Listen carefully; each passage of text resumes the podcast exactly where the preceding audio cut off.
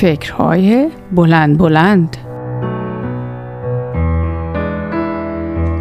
سلام آزاده هستم. امروز صبح بعد از شنیدن خبری توی دلم آشوب شد. راستش همه روح و روانم حسابی به هم ریخت. خبر کشته شدن دختر نوجوان 14 ساله توسط پدرش به دلیل نافرمانی از او بود. بگذریم از اینکه چون اطلاعات کامل و وافی در این خصوص نداشتم نمی‌خواستم خود خبر رو تجزیه و تحلیل کنم. ولی اون چه باعث آشفتگیم شد این بود که اولا چرا ما والدین باید خودمون رو صاحبان فرزندانمون بدونیم به طوری که اگر از رفتارهای اونها حتی به حد مرگ هم به خشم اومدیم به خودمون مجوز چنین رفتارهایی رو بدیم. و ثانیا اینکه آیا نوع رفتارهایی که در برخورد با فرزندانمون انتخاب می‌کنیم تابعی از جنسیت اونها نیست؟ و متاسفانه چون در خبر اخیر پاسخ به هر دو سوالم به طور واضح مثبت بود لذا شدت و میزان هیجانات منفیم اعم از غم عصبانیت و کلافگی رو هزاران برابر کرد و به یاد شعر سهراب افتادم ولی این بار مغزها را باید شست جور دیگر باید اندیشید. و بعد فکر کردم که خب مامان ها وقتی نوزادشون رو به دنیا میارن انگار یه پکیج مامان بودن هم که شامل کلی احساسات و هیجانات مرتبط با نگهداری و مراقبت از نوزاده به همراه نوزاد میاد.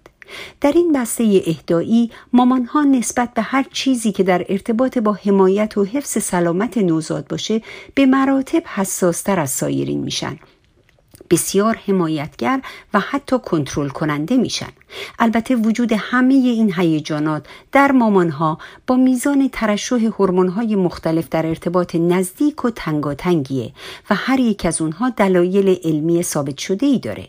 و قصه بعد از تولد نوزاد با ورود والد دیگری یعنی پدر ادامه پیدا می‌کنه. اگرچه دلایل هورمونی برای حمایتگری خودش از نوزاد نداره ولی حضورش او رو به مجموعه اضافه می‌کنه و به این ترتیب کادر تربیتی و حمایتی تکمیل میشه. هیجانات و رفتارهای حمایتگرانه و کنترلی والدین با بزرگتر شدن نوزاد گاهی و تا حدودی در والدین هم تغییر می‌کنه و البته باید تغییر کنه چون کودک با بزرگتر شدنش دیگه به اندازه دوران نوزادی به اون نوع کنترل دائمی نیاز نداره. و بعد با خودم گفتم فکر کنم مشکل روابط والدین و فرزندان زمانی شروع میشه که با بزرگتر شدن بچه ها والدین فراموش می‌کنند از مرحله حمایتی کاملی که در بد و تولد و دوران نوزادی فرزندانشون داشتن باید بیرون بیان. انگار والدین در حالت به قول اینجایی ها اتوپایلوت میمونن و پاسخهای اونها به تمامی رفتارهای کودکان بزرگ شدهشون همونهایی که در سنی نوزادی و کودک بودن کودکانشون بوده. و بعد فکر کردم و همینجاست که والدین و فرزندان شروع می‌کنن با زبونهای متفاوتی با هم حرف زدن و نتیجه اینکه حرفهای دیگر یکدیگر رو نمیشنوند و درک نمی کنن. کودکی که بزرگتر شده و برای خودش نظرات و عقایدی داره و قطعا دیگه تحمل مورد کنترل کامل قرار گرفتن رو حتی با این دلیل که ما خیر و صلاح تو رو می‌خوایم رو نداره و از طرفی والدینی که خودشون رو صاحب حق می‌دونن و به نظرشون می‌رسه که چون کودک متعلق به اونهاست پس حق دارن که برای او و به جای او فکر کنند و تصمیم بگیرند. با خودم فکر کردم اگر ما والدین باور می کردیم که توانایی رشد، بالندگی و استقلال شخصیت همچون رشد فیزیکی از بد و تولد با کودکان ما همراهه اون وقت باور این که ما والدین لازم بعد از دوران نوزادی دکمه کنترل هامون رو خاموش کنیم و دکمه حمایت و مراقبت رو به جای اون فعال کنیم برامون ساده تر می بود. اون وقت می‌تونستیم کودکانمون رو در جهات صحیحی که مورد علاقه خودشون هم هست راهنمایی و هدایت کنیم. می‌تونستیم به اونها کمک کنیم تا حد اکثر بهرهگیری از توانایی های بالقوهشون رو بکنند. راستش در ذهنم داشتم دنبال مثال مناسبی میگشتم که به یاد ماشین های تعلیم رانندگی افتادم.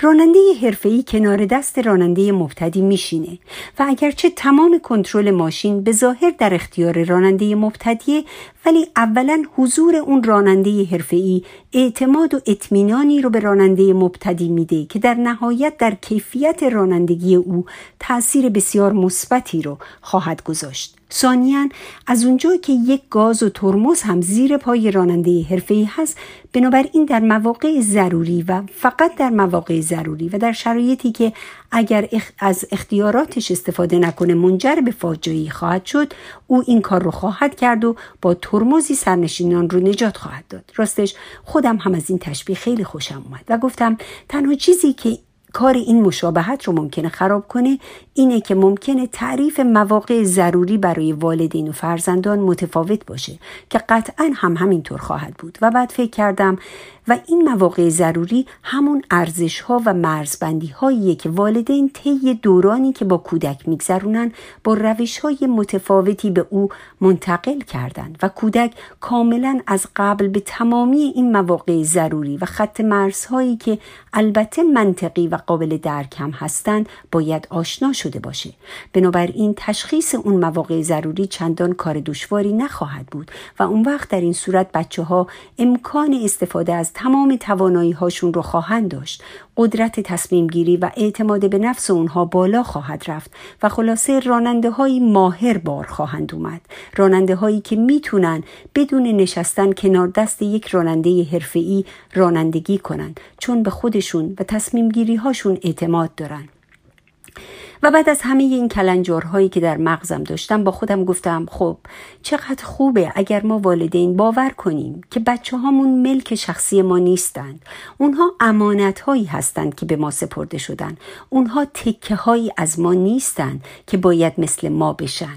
اونها امیدها و آرزوهای تحقق نیافته ما نیستند که وظیفشون برآورده کردن اون امیدها و آرزوها باشه. اونها انسانهای مستقلی هستند. با تفکرات و باورهایی متفاوت. آرزوها اهداف و تمایلاتی متفاوت از ما. دختر و پسر. به اونها احترام بگذاریم و مسیر رشد اونها رو براشون مهیا کنیم. با امید روزی که در جامعه بشریمون دیگه شاهد رخداد چنین فجایعی نباشیم همه شما عزیزان شنونده فکرهای بلندم رو تا فکر بلند بعدی به خدا می سپارم. خدا یار و یاورتون باد.